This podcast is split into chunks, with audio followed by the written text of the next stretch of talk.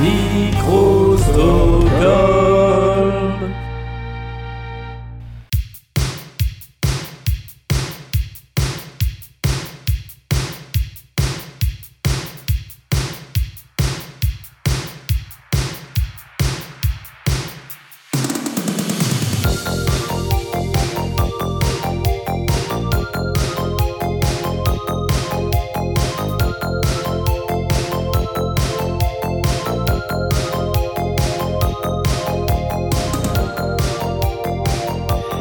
Bienvenue dans ce deuxième numéro de Ex Nihilo. Ex Nihilo est une nouvelle émission produite par Micro Stockholm qui donne la parole à une ou un artiste sur le sujet de la création. Alors, quand on dit création, on ne parle pas création de la Terre. hein. Euh, Vous n'aurez pas d'interview de Dieu ou du Big Bang, si tant est que le Big Bang pourrait être interviewé. Il sera bien question de processus créatif dans cette émission. Qu'est-ce que l'inspiration? Est-ce que ça fait mal? Comment on soigne sa créativité quand on est un créateur de métier? Je suis Martin Gamara et aujourd'hui c'est à Marion Montaigne que je vais adresser toutes ces questions et bien d'autres peut-être. Marion, bonjour, comment ça va? Bonjour, ça va très bien. Bon, merci de me recevoir. De rien. Une deuxième fois, on crée l'abcès tout de suite. Il faut avouer que c'est la deuxième prise de cette interview. Euh, C'était bien entendu un problème technique complètement euh, indépendant de ma volonté et provoqué par euh, par des, ouais ou les Gafa, les Gafa. Souvent la faute des Gafa quand ça va pas. Donc bah merci de me faire l'honneur de participer une deuxième fois à ce deuxième numéro. Écoute, j'ai plein de questions à te poser. Et bah, je vais rentrer de, de but en blanc euh, dans la première question de la section que j'ai intitulée euh, Marion Montaigne Begins. D'accord. Euh, donc Marion, tu poursuis une carrière d'autrice de BD et illustratrice. globalement orientée sur le thème de la vulgarisation scientifique, Mhm. une carrière qui t'a mené jusque dans la combinaison de Thomas Pesquet pour ton dernier ouvrage. Alors la première question que je voudrais te poser, c'est euh, à quel moment tu situes le début de ta carrière? Ah, bah. Ah oui, c'est vrai, il y avait eu cette question. bah, ça n'a pas trop changé. euh. Ouais, non, euh, c'est un peu dur parce que ça s'est fait par, euh, par palier, en fait, par tâtonnement. Euh, je suis du genre aussi à savoir ce que je veux faire en, en analysant euh, ce, qui, ce que j'aime pas faire non plus, enfin, par élimination. Et euh, petit à petit, euh, j'ai tâtonné en fait. J'ai vu que je ferais pas économique et social parce que j'étais en terminale économique et sociale et euh, non, D'accord. ah non, non, non, euh, non. Euh, alors je me suis dit que le moins pire serait que je fasse du dessin. Euh, donc j'ai fait du. Mais pareil, c'était pas il faut que je dessine, j'ai dessiné, j'ai envie de dessiner. C'était euh, euh, l'avenir. euh, je pense qu'il sera moins pire. Alors si je fais ça, non. Si je fais ça, non. Bon bah voilà, je vais dessiner. Je- mais je dessinais, hein, je dessinais euh, beaucoup. Ça, ça venait pas, ça venait pas de nulle part, mais. euh, mais pour ce qui est de la bande dessinée, pareil, j'essayais de m'approcher euh, sans vraiment que ce soit encore clair vers les choses qui, qui gravitaient autour de la bande dessinée. Donc euh, j'ai fait euh, euh, une sorte de mise à niveau des métiers d'art à, Estienne, spécialisée en, en illustration. J'ai même aussi, euh, à un moment, je me suis dit, est-ce que je fais une spécialisation en, en dessin scientifique euh, Parce qu'il y avait cette branche-là. Euh, ça me tentait bien, mais je me suis dit que je serais pas assez rigoureuse parce que j'étais allée voir les, les élèves et là, c'était, je me souviens, il y avait un élève, il faisait son, son diplôme sur un- une opération du cœur. Il avait plein de photos, c'était que du sang. Et, je- je comprends- et lui, il me traduisait ça en dessin. Donc lui, il arrivait à voir qu'il y avait trois fils ici et tout. Je, je, je comprends rien. du coup. Enfin, ils font des opérations. Et je me suis rendu compte aussi que tout ce qui m'intéressait dans ce truc, c'était euh, faire des opérations. C'est comme l'aspect médical, mais Ouais. mettre en dessin. Oui, je pas être assez rigoureuse, je suis trop bordélique. Et, euh, et après, j'ai fait de l'animation euh, au Gobelin, où je pense aussi que c'était ce qui était le plus proche euh, de la bande dessinée, parce que euh, c'était pas super développé les écoles de BD puis je, je visualisais pas non plus le métier euh, bah maintenant euh, j'ai fait des progrès. Mais voilà ça a été vraiment par tâtonnement à, à essayer d'approcher ce qui était le plus proche de, de la chose. Bah ouais, je, suis dans le brouillard total hein, dans, dans ma vie. Donc t'as pas hésité par exemple entre le dessin et la musique? Ah non, non, ah, bah, non la, pas, bah, la musique tu t'es pas dit je veux une, je veux faire une carrière artistique et parmi tous les arts, discipline artistique. Euh, non, moi c'était je veux pas mourir sous un pont. En fait, l'angoisse à l'époque, c'était euh, non mais c'était vraiment euh, l'idée c'était euh, on s'en fout de ce que t'aimes, c'est que tu t'es pas au chômage. On prenait l'ONICEP, on disait à un moment on m'a dit logistique, logistique, les logisticiens il euh, y, y a des débouchés. Donc euh, limite, euh, bah, au salon de l'étudiant, on prenait des trucs de logistique, mais c'est-à-dire c'était de la survie, c'était pas de la passion. Hein. On n'était pas là pour pour passer du bon temps. Mais heureusement, j'ai une sauve de sauve, sorte de, de truc dans mon cerveau. Je me suis dit non, mais je vais je vais je vais exploser en vol si je fais un truc que, que j'aime pas. Je, je, plus tard ça, ça, va je vais... donc voilà euh, c'était une drôle d'époque où très anxiogène où il fallait euh, il fallait euh, pas pas se louper, donc très très stressé. Mais finalement, euh, qu'à un an, euh, j'ai imposé euh, mon style à la famille. euh, ouais. Ah oui, parce qu'il a fallu, euh, Mais pas, il a fallu convaincre un peu euh, au niveau familial que tu ouais, voulais aller bah, vers le dessin. Quand vous avez une famille qui sait pas comment ça se passe au niveau artistique, mais en vérité, les familles elles savent pas comment ça se passe dans 99% des métiers, donc mmh. c'est donc c'est absurde. Enfin, en plus le, le métier du dessin, euh, il y a plein de trucs. Il y a faire du dessin, il y a du storyboard, il y, y, y a, de la BD, mais il y a, y a, plein d'autres trucs dont on pense pas. Donc c'est très très flou l'artistique. Mmh. Donc voilà pour les parents qui m'écoutent. Euh, c'est pas faux, voilà. N'ayez pas peur. Si, bah si. non, ouais.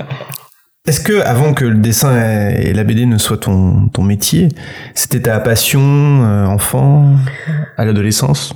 Bah, c'était le c'était le truc qui me détendait en dehors du, du collège euh, de, du lycée. C'était le truc euh, qui me permettait je pense un peu de me faire des amis aussi enfin qui doit faire rire un peu la, les copains. Euh, euh, mais après la, la passion, euh, je réfléchissais pas en passion en fait, je faisais ça parce que c'est peut-être le signe que c'était une passion, c'est-à-dire qu'on le fait euh, sans être forcé parce qu'on aime bien ça, sans pas sans réfléchir, mais où on peut rester deux trois heures euh, sans que ce soit un effort. Mmh mais c'était pas mais il y avait plusieurs choses qui m'intéressaient euh, j'avais plusieurs cordes à mon arc mais c'était pas mais à aucun moment une fois j'avais lu dans un Picsou magazine je crois. Ah. euh, attention. Euh, un les, oh, je sais plus quel magazine une jeune fille qui disait euh, je veux être dessinatrice plus tard. Euh, comment on fait? Et là ça, je me suis dit oh, non mais la meuf, attends, je me suis dit, oh la vache, c'est bizarre comme question. Alors on peut être dessinateur, c'est comme, c'est quand même bizarre. Elle était quand même adolescente, c'est-à-dire qu'aussi quand on baigne dans un milieu où il en est même pas question, c'est difficile de, de se projeter, de l'imaginer, euh, ouais. l'imaginer parce que c'est c'est votre c'est un truc que vous faites à, à, côté comme comme je sais pas comme euh, comme se brosser les dents enfin je sais pas non c'est plus sympa mais c'est tellement en dehors du travail que vous arrivez même pas comme euh, je suis un peu judéo-chrétienne faut que je souffre un peu donc euh, c'est quand même hallucinant de faire un métier où on, où on on souffre pas la misère donc euh, j'avais du mal ouais. Il y a pire il y a pire. Mais non, euh, non, non mais pour le coup j'allais dire euh, c'est peut-être aussi un métier où on souffre pas mal quand même. Oui oui mais en fait moi je mais moi à l'époque je parle à, à adolescente ouais, le, ouais, le, dessin pour ouais, moi c'était un truc euh, agréable. Donc je j'arrivais mmh. pas à, à, me dire que ça pouvait être un métier parce que pour moi le métier c'était le, le, labeur quoi. Il mmh. fallait gagner sa vie. Mais c'est de fait si. Mais je m'en rendais pas compte quand euh, ouais c'était comme ouais jouer au foot quand, quand vous êtes ado entre c'est toute la question de faire de, de ce qui est un plaisir un métier. On, on a un peu peur que que ça devienne euh, plus du tout qu'on se dégoûte de son de de, de, de son plaisir, plaisir. Ouais. Mmh. et tu parlais de de Picsou c'est non mais c'était c'était c'était une question que je voulais te poser justement c'est qu'est-ce que tu lisais comme BD est-ce que tu lisais beaucoup de BD ou est-ce que tu dessinais beaucoup? Finalement tu t'intéresses tu dessinais plus que tu ne lisais alors j'étais une très mauvaise lectrice euh, on allait à la bibliothèque tous les mercredis je prenais des BD des, des trucs, mais je des trucs enfin des livres jeunesse, mais c'était euh, l'enfer pour me faire lire. Ah, en fait, plus on m'oblige à faire un truc, moi je le fais et euh, hyper passive-agressive euh, enfant, donc euh, plus on me tannait pour la lecture, moins je lisais. Jusqu'au jour où j'ai découvert que ça pouvait être euh, agréable pour moi toute seule, et à partir de là, j'ai lu. Mais je regardais même la BD, je lisais même pas les bulles, il y a plein de de Tintin, je, je lisais, je le connais par cœur visuellement, mais je crois que j'ai jamais lu... Ouais, non, je, suis pas fière, mais. Euh, mais tu les regardais par contre. Mais je les regardais, je les connais euh, bien en graphiquement. Hmm. Mais je suis pas globalement, je suis de quoi ça parle à peu près, mais euh, mais je les ai jamais lus euh, beaucoup. Tu avais, quand même un attrait vers le dessin en tout cas, euh, même pour le voir, je veux dire pour le regarder quoi. Ouais ouais, mais une vraie feignasse en lecture. Et euh, mais il y avait pas mal de bandes dessinées. on avait les femmes en blanc, on avait, on était au club Mickey euh, l'été, euh, plage de la Birochère, on se battait contre la Joselière, donc euh, esprit. Euh, on gagnait des, des, si on bossait bien, on, si on explosait la Joselière, on avait des, des magazines et des chewing gums. donc on beaucoup des Mickey. Picsou, on avait des Gaston Lagaffe, on avait on avait grand classique, Astérix, on avait les gros gros Spirou aussi. Euh, ah oui. Avec les, des morceaux de, de trucs que j'ai jamais compris. J'avais la fin de Torgal, mais pas le début, donc je. Ouais. Euh, mes parents avaient planqué euh, des trucs à eux, euh, mmh. euh, du Riser, euh, du euh, Lausier que je comprenais pas, mais j'allais quand même voir parce que c'était des trucs d'adultes, et donc c'est encore plus intéressant quand on n'a pas le droit de le voir. pas mal de Gottlieb, euh, je suis étonné à l'âge que j'avais d'avoir pu voir certains comme Pervers Pépère à 9 ans, c'est assez intéressant, d'où mon esprit complètement euh, ravagé. Euh, Astérix, Obélix, j'ai dit. Euh, euh, après, après moi j'ai j'ai un peu euh, été un peu dans les mangas aussi, puis après plus plus à l'adolescence, puis après plus l'association, plus intellectuelle. Ah. Euh, et puis ça varie selon les, les périodes, les époques. Hmm. D'accord. Maintenant, tu saurais identifier des choses que tu as que tu as lues ou que tu as aimé euh, enfant et qui maintenant t'influencent? Ah oui, alors je pense que j'ai été très marquée par euh, Dr Slump. Alors j'ai eu une période Akira euh, à fond les ballons euh, parce que euh, ça a été le choc artistique là. J'étais habituée à des Disney, à des rois lions. et tout d'un coup, je suis rentrée du collège et là mon frère regardait avec un copain Akira. Voilà, j'ai découvert des, un dessin animé où il y avait des gros mots, où c'était super bien animé, où c'était des vrais ados qui, qui, avaient des vies un peu, enfin, qui avaient des vies un peu particulières, mais disons c'était, c'était pas des, des princesses. Euh, donc j'étais une grande fan euh, d'Akira. Je m'étais promis de dessiner aussi bien que je suis jamais arrivé. Euh, mais je crois que Dr Slump aussi à 14 ans. Alors c'est drôle parce que après, je rassure, hein, je me suis mise à lire après, donc je pouvais lire aussi bien du Stendhal que du euh, Dr Slump. Je suis entre les deux. Non, mais je précise parce que quand j'entends des gens, euh, je crois que c'était Natacha Polony qui avait fait tout un article pour dire que le cerveau euh, de, de, lecteur de romans est mieux fait que celui qui regarde. Mais c'est complètement débile. Les gens ils piochent un peu partout. Enfin, c'est pas parce que quelqu'un lit de la BD qui qui va pas au cinéma, qui qui lit pas des romans, qui bah enfin scinder les gens comme ça, c'est hallucinant, ça montre bien son mépris de madame lit que des romans et jamais bref, voilà. Mmh. Et euh, c'est drôle parce que c'est une période où justement je, je lisais beaucoup plus et euh, je switchais entre du euh, la condition humaine et le quoi. Ouais. Euh, c'est ça aussi. Euh, bah, enfin, je suis pas. C'est quand souvent on se dit tiens le lecteur de BD euh, teubé, mais non, enfin non, enfin quand même pas. Mais on peut lire euh, différentes formes de, de supports en fait. Et, euh, et Slum, c'était, je pense que le côté un peu, euh, bah, ouais, un peu barré, euh, complètement con, absurde, euh, ça a dû rester un peu. Docteur Slum, c'était quoi déjà le pitch? Parce que j'ai jamais lu. Ouais. Ah, c'est Akira Toriyama, c'était un, ah une sorte de professeur qui avait créé une, une robot petite fille, avec des grosses lunettes et tout.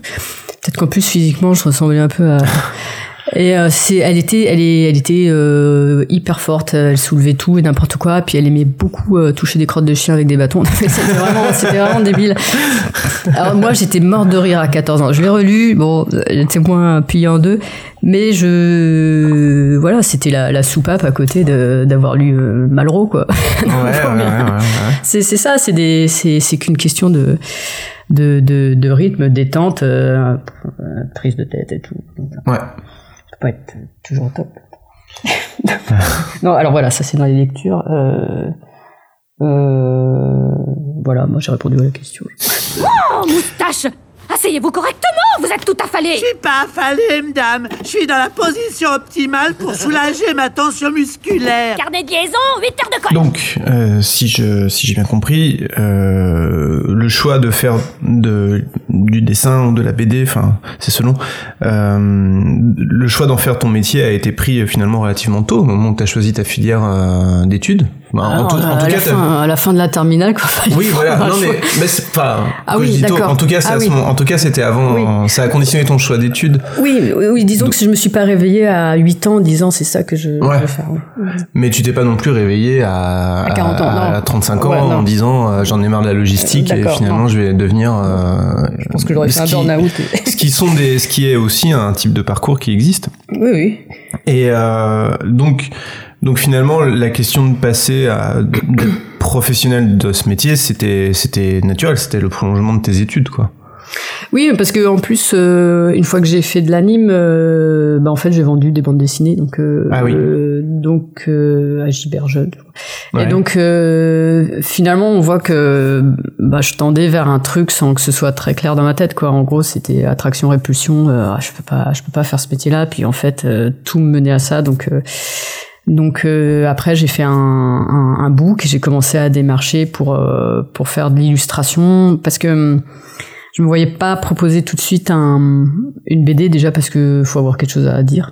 C'est pas c'est pas évident euh, à 22 ans enfin à moins d'être enfin moi j'étais mal dégrossi hein, et, donc on, ce qu'on commence par faire, euh, puis on a beaucoup de choses à apprendre puisqu'on n'a pas fait d'école de, bande dessinée, on a que le bagage de tout ce qu'on a lu, ce qu'on a dessiné euh, dans, dans, son coin. Euh, après, on est un peu plus solide en dessin quand on a fait de l'anime, mais mais ouais, il faut, faut, faut découvrir tout un métier, faut découvrir les professionnels, faut réussir à entrer dans un milieu. Euh, faut aussi apprendre euh, à voir de quoi on est capable pour les rendus, par exemple. Donc on se fait les, les dents sur euh, sur des illustrations où on va répondre à des commandes. Euh, des fois, on m'a proposé des scénarios. Euh, euh, oui, ouais, je me suis rendu compte que j'étais pas très bonne pour faire dessiner sur les scénarios des autres. Donc on tâtonne, on découvre aussi, on apprend à ce qu'on aime faire, ce qu'on aime pas faire, ce qu'on a du mal à faire, ce que demandent les éditeurs, ce qu'ils rejettent. Et puis, euh, on apprend le métier, quoi. On apprend le mm. métier en, en seconde vitesse, quoi. Oui, parce que il faut il faut préciser quand même que je, je, je dis euh, je parle de la BD et du dessin comme ton métier, mais toi tu as fait une euh, des études plutôt liées à l'animation du coup. Moi j'ai fait des études d'animation. Je, le seul diplôme que j'ai c'est dessinatrice d'animation technique, je sais plus quoi, traditionnelle à la main, pas, du tout en 3D, euh, vraiment à la, à la, Disney sur euh, des tables lumineuses. Euh, voilà le, le, plus beau. Alors euh, donc après après tes études, tu euh, donc tu expliquais que tu tu euh, tu faisais l'illustration, tu m'as dit dans des magazines jeunesse un peu, c'est ça non? Oui, souvent on se fait on se fait un peu on se fait la main sur ce qui c'est vraiment bien les magazines parce que on passe il y a pas mal de commandes et il y a un peu de turnover, c'est-à-dire que euh, par exemple, Bayard, Milan sont pas mal à la recherche euh, de dessinateurs, d'illustrateurs. Et donc c'est pas mal de, de commencer là euh, parce que parce que y a plus beaucoup de, de magazines pour pour essayer de, de faire des des séries régulières où vous avez des planches tous les mois à, à rendre. Donc ça fait un bon rythme. Et après, à la fin, bah, si vous avez de la, de la chance, ça peut être mis en livre. Donc c'était un, bon un bon euh, un bon exercice euh, les je trouve euh, c'est les magazines jeunesse. Après je me suis rendu compte que j'étais plus doué en, en ado adulte qu'en jeunesse. Justement, c'est le moment où tu as eu aussi où tu avais aussi envie de raconter tes propres tes propres histoires. Euh, bah ça, c'est, ça a correspondu un peu grâce au blog aussi, l'avènement Ouais. des blogs, où euh, c'était un, un peu un lieu de... où on pouvait tester des choses sans sans se faire refouler par un éditeur. C'est-à-dire qu'on on testait des, des trucs euh, qu'on n'aurait peut-être pas osé montrer à un éditeur, euh, pas encore au point, ou, euh, ou euh, vraiment euh, quelques... euh, qui tiennent pas vraiment en des planches, pas pensées en planches par exemple non plus. Euh, en BD, il faut vraiment penser en format planche, euh, alors qu'en blog, vous pouvez faire en, en ligne euh, verticale et vous, et vous arrêtez la, le nombre de dessins quand, quand vous avez fini. En planche, faut penser à, euh, elle peut pas s'arrêter au milieu de la page, quoi, le, Mm. votre histoire. Donc euh, c'est une autre méthode de, de, de réflexion et puis on peut tester des choses et on voit directement en, en moins de trois minutes vous avez déjà des retours donc c'est pour moi ça a été un peu un labo d'expérimentation de une récré aussi parce que c'est j'ai pu un peu me défouler parce que en jeunesse euh, les choses sont assez bien cadrées quand même on, on- c'est rare qu'on dessine des gens décapités euh, ce qui est très rigolo à dessiner c'est pas bon on a rarement ce genre de commande où C'était quoi déjà le, le premier ouvrage qui est paru où tu étais euh, autrice? C'était la, la collection, c'était Onomatopée aux éditions Lito, qui est un éditeur jeunesse euh, pour qui j'avais fait des dessins. Et, euh, et oui, j'ai fait ma première BD qui était euh, un petit professeur qui s'appelait euh, le professeur Chomsky. Et euh, je parlais euh, des euh, cafards, des glattes. Euh, et l'idée, c'était de, de si, si la collection avait continué, de faire plusieurs euh, sujets comme ça. Et, euh, et après, pour Bayard, j'ai fait la, la vie des très bêtes. Et ça, Mm. ça c'était des fiches animalières. euh, C'était avant le blog ça du coup? C'était avant le blog. D'accord. Et, euh, et hum, j'ai fait aussi un autre, euh, Panique organique, je pense que c'était avant le blog aussi. D'accord. Euh, et en fait, à chaque fois, c'est c'est c'est basé sur des trucs euh, scientifiques ou des euh, ouais euh, des des informations que que je trouvais vraiment. Alors le, le truc, c'est qu'à un moment, j'ai vécu en face, quasiment en face, enfin, euh, de de la médiathèque de la Cité des Sciences. D'accord. Donc j'étais toujours fourré là-bas et euh, ça se dit fourré là-bas. Être fourré Ouais. dans une bibliothèque? Ça se dit d'être fourré dans une. Enfin. Non, non, non, ça se dit pas. Si, si, ça, j'ai un doute. là, là, être fourré là-bas, oui. Non, être fourré dans une bibliothèque, du coup, oui, ça peut éventuellement avoir un. Ça, ça- Ah non, j'ai un doute sur l'expression. Bon, en Bon, tout cas, tu passais toujours- beaucoup de temps à la voilà. bibliothèque pour lire des livres. Voilà, pour lire des livres. Oui, surtout, oui, euh, il y avait que ça à faire. Et euh, en plus, il y avait une branche de recherche, euh, un autre compartiment pour la recherche. Alors, j'a- j'avais la carte, alors j'avais l'impression d'être une universitaire qui faisait ses enquêtes. Et donc, j'ai, ouais, j'aimais bien euh, chercher des infos, recouper des infos. Euh, euh, si euh, des documentations étaient trop dures, je regardais des bibliographies pour avoir des bibliographies plus simples et ensuite je remontais en difficulté pour essayer de comprendre. Et je sais pas, c'était une, une affaire personnelle euh, d'essayer de trouver des, des trucs, euh, des, des, choses qu'on sait pas ou qu'on dit qu'on qu'on sait peu, euh, une sorte de, de, de satisfaction personnelle à apprendre des Mm. trucs D'accord. et après de, de le répéter à tout le monde. euh, Et Ces, ces, ces livres-là, euh, quand tu les as, euh, ça s'est passé comment? C'est toi qui t'as dit, euh, t'as proposé ça aux éditeurs en disant que t'avais envie de parler de science euh, via la BD et de manière un peu, un peu humoristique. Mais j'ai- eu pas mal de chance parce que j'ai réussi euh, pour euh, pour essayer de faire de l'illustration. J'avais fait un, un book avec des illustrations, voilà, dedans.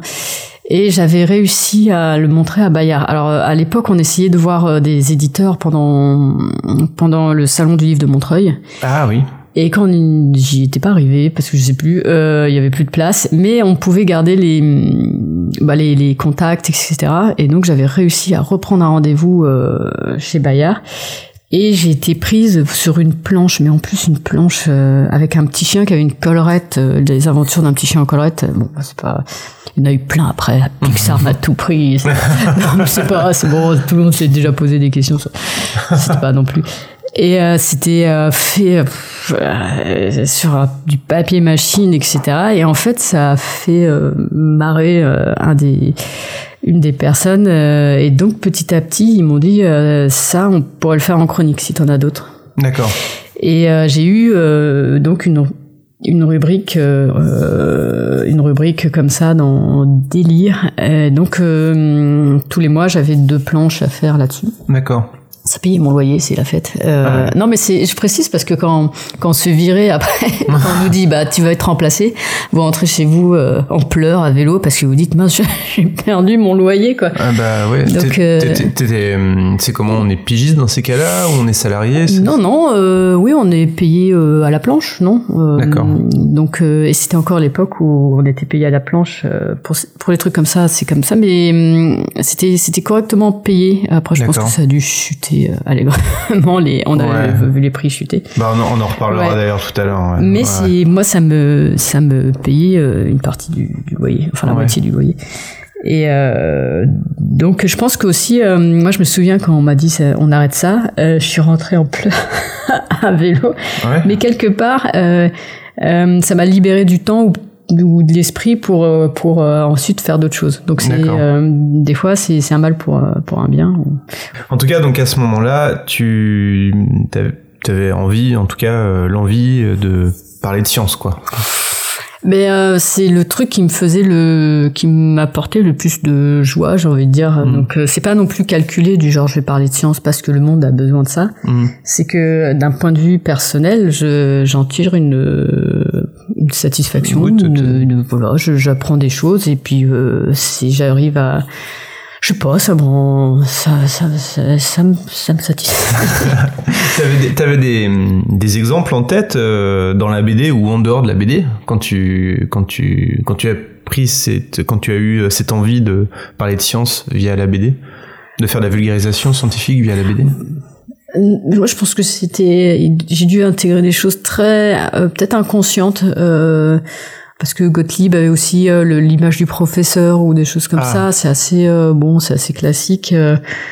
Euh, après, il y a des choses j'ai j'ai vraiment fait euh, pour le blog, par exemple. Tu me rends moins bête. Vraiment, euh, des fois, je me, enfin, c'était c'était très euh, sur un coup de tête, quoi. Euh, je sais pas, c'est venu comme ça. Je fais, ah, ah, c'est- ça me fait marrer. Et puis après, je le traîne Mhm. pendant dix ans. Donc c'est des trucs euh, que très vite. Je fais, ah, ah, je vais faire une petite bannière. euh, il va être à poil et tout. euh. Allez hop, on va lui faire une petite moustache. Euh, hop. Et voilà, ça va s'appeler comme ça. Et ça, c'est calé en une après-midi. Et voilà. Et, Et- après, il faut le justifier toute sa vie. non, mais c'est. Ouais, voilà, c'est, c'est bizarrement, c'est, c'est peut-être justement parce que c'était assez ponctuel et, Mm. et voilà, c'était fun que c'est, c'était des temps d'axe que ça, que ça a peut-être marché. C'est peut-être pour ça aussi parce qu'on se prend pas la tête, parce que euh, c'est pas préparé depuis six mois à faire des études de marché ou etc. Que, que, que voilà. Là, tu parles de pardon. Là, tu parles spécifiquement du blog. Oui, parce que en fait, euh, parce que je, une fois, une journaliste m'a demandé si j'avais analysé le marché et euh, vu qu'il y avait un manque à ce niveau-là, euh, et j'ai dit que j'avais absolument pas les moyens d'analyser euh, euh, le lectorat. euh, non, on fait ce qu'on peut, on fait, euh, Bah, on fait c'est ce qu'on a envie, mais Surtout que c'était un blog euh, pour le coup, euh, c'était un blog que tu faisais pour le plaisir, quoi. Ah oui, oui, vraiment, euh, oui, oui. tu as toujours fait c'était très, oui, oui, oui, oui, mais j'ai pas, j'ai pas, j'aurais pu euh, dire bon alors qu'est-ce qui marche, qu'est-ce qu'il faut faire? euh, Alors lui il fait ça. euh, déjà, non, j'avais même pas cette capacité d'analyser ce qui se passait autour. Donc, Bah, euh, t'as lancé le blog en 2009 8. 8, 2008. C'était aussi la période de MySpace, c'était la période de... de... non, c'était une période où on était peut-être plus candide vis-à-vis d'Internet et on se posait moins de questions et on, et on utilisait... euh, Enfin, j'y on, mais vous, hein, parce que moi non. Mais euh, on utilisait Internet pour... euh, Bon, ça, toi, non? C'est un peu aussi, ouais. Euh, on utilisait Internet pour euh, partager les Oui. trucs qui nous faisaient marrer, en fait, et, et- ou, ou qu'on était content de faire. Mhm. Et, et effectivement, euh, l'épisode précédent, on a parlé de MySpace avec Simon, Toxic Avenger, sur Ouais. comment ça, a- ça a changé sa vie euh, professionnelle. Mhm. Est-ce que toi, le blog a changé ta vie professionnelle aussi, du coup? Ah bah oui, euh, carrément. J'ai euh, déjà je suis passé de jeunesse à plus adulte, donc ça ça a été un changement de ton total. Euh, après, j'ai eu, ça m'a permis de rencontrer. Euh, des gens euh, hallucinants quoi de me retrouver dans des situations euh, voilà j'ai fait un vol 0G j'ai tiré à l'arme à feu j'ai- j'ai pu rencontrer un astronaute avec ça donc c'est vraiment le truc qui qui m'a aidé à me faire connaître. J'avais déjà de la revue de presse avant de me faire éditer. Enfin je pouvais voir un éditeur et dire bah voilà j'ai eu ça ça ça dans la presse Euh, donc c'est euh, puis après j'ai bien vu les gens voient euh, dans les commandes parce que moi j'ai on, on m'appelait pour faire des illustrations. Et des fois il fallait que je relance la machine que j'appelle des gens en disant vous n'avez pas du travail. Et, là c'est des gens dont j'aurais même pas eu l'idée de que j'aurais pas eu l'idée de contacter qui me contactaient pour des des travaux un peu similaires. Donc euh, donc euh, oui, moi je pense que ça ça ça ça m'a forcément aidé parce que ça a été le le, le lieu euh, de liberté qui a montré ce que tout le, tout l'esprit tordu que, que j'ai vraiment en fait euh, et que que je n'osais pas exprimer peut-être euh, en jeunesse qu'il vaut mieux pas exprimer aux, aux enfants. Quoique si il y en a des ils sont de plus en plus jeunes à lire des fois là. Le blog, ils sont plus jeunes que ce que je pensais. Un moment, Balrog tombe comme un abruti et chute dans un gouffre sans fond durant 12 secondes, avant d'atteindre avec son fouet les pieds de Gandalf. Or, vous savez quelle distance on parcourt lors d'une chute de 12 secondes? Distance T est égale à 1 demi de GT2. 705,6 mètres. Ça fait deux fois la tour Eiffel. Ça veut dire que si Balrog arrive à atteindre Gandalf avec son fouet, c'est qu'il vise rudement bien. Et qu'il se trimballe quand même avec un fouet de 705 mètres.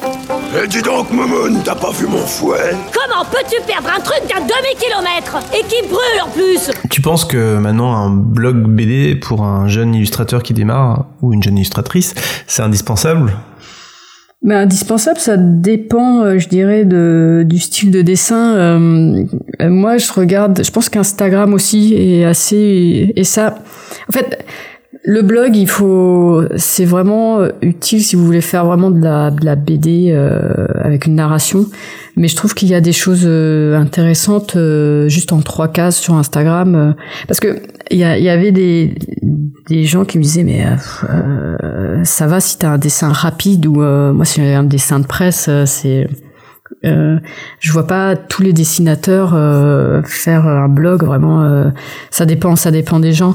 Euh, mais euh, il y a moyen de ce qui ce qui est utile c'est de mettre un peu sur internet c'est vrai pour envoyer aux éditeurs qui regardent et ce qu'on fait.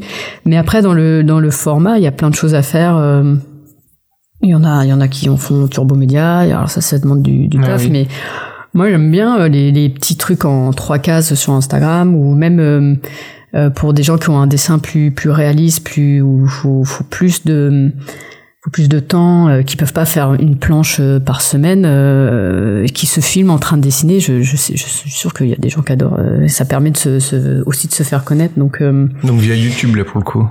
ou euh, des vidéos sur euh, Ouais. Instagram. Euh, Ah oui, ok. Après, euh, ouais, un peu des, mais indispensable. euh, Ça dépend. Après, euh, si vous arrivez directement à vous faire connaître auprès d'éditeurs, euh, je pense qu'il y a plusieurs euh, chemins possibles. Euh, L'important, c'est de réussir à vivre, à gagner sa vie. Euh, le blog, ça a été donc ton, ton terrain de jeu, ton terrain d'expérimentation, ton euh, tout ça à la fois ou?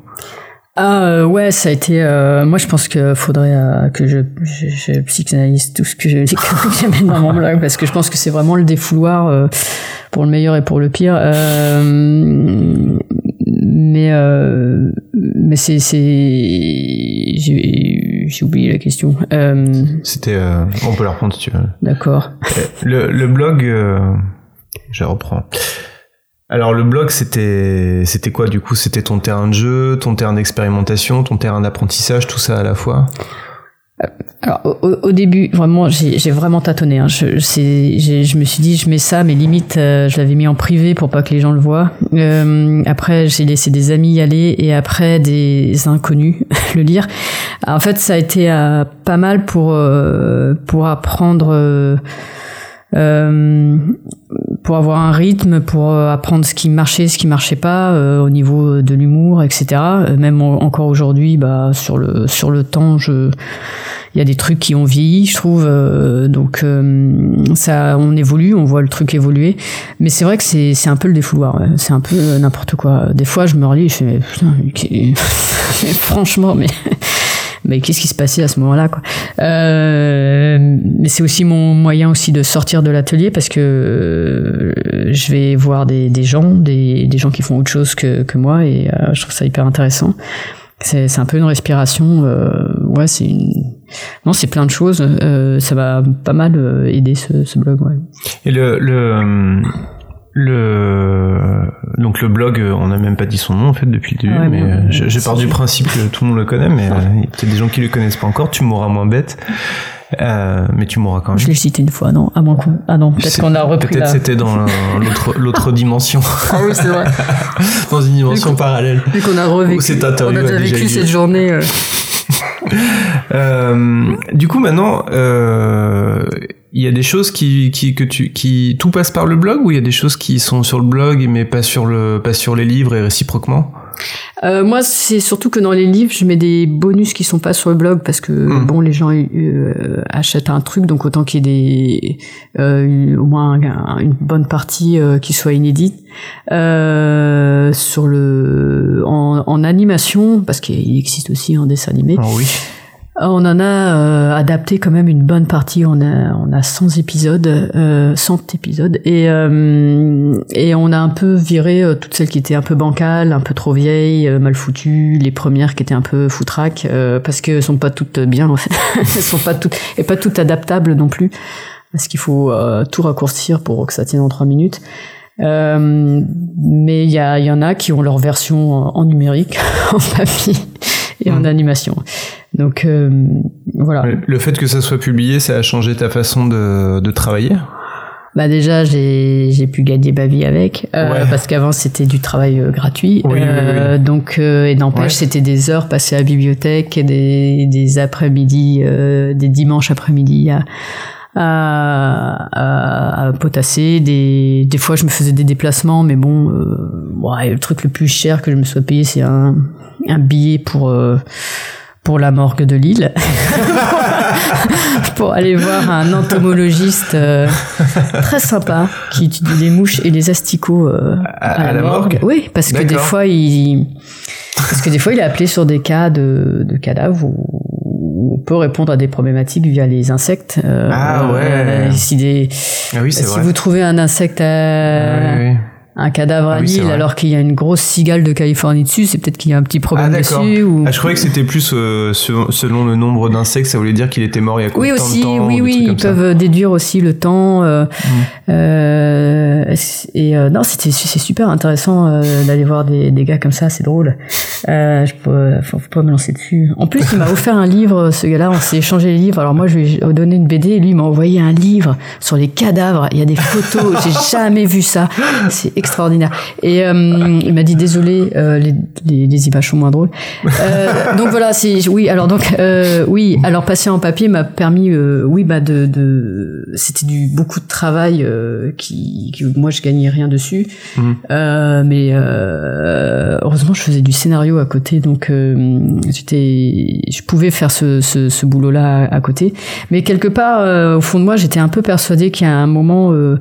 Ce serait édité et que ce serait pas euh, voilà ça ça ça mar- ça irait. Euh, et euh, de fait euh, bah oui ça, ça, ça, ça a bien marché. Et là euh, j'ai pu continuer à, à le faire en fait. Mhm. Et quand je disais ça a changé quelque chose pour toi, c'est aussi euh, au niveau de ce que tu fais en fait, enfin de- au niveau de, de ce que tu écris, ce que tu racontes. Euh, Est-ce que tu oses les mêmes choses ou pas? Est-ce que tu te censures un peu plus? Ah bah euh, aujourd'hui on fait un petit peu plus attention à ce qu'on dit. Non mais euh, des fois euh, oui bah, on fait il y a des choses qui des blagues que je referais pas pareil euh, parce que les temps changent parce que moi aussi je change euh, parce que je sais que j'ai intégré des choses dans les années 80 qui aujourd'hui je trouve ça débile mais que dans les années 2008 euh, bah ça faisait partie de mon cerveau. Ça s'appelle euh, on déconstruit un peu quoi.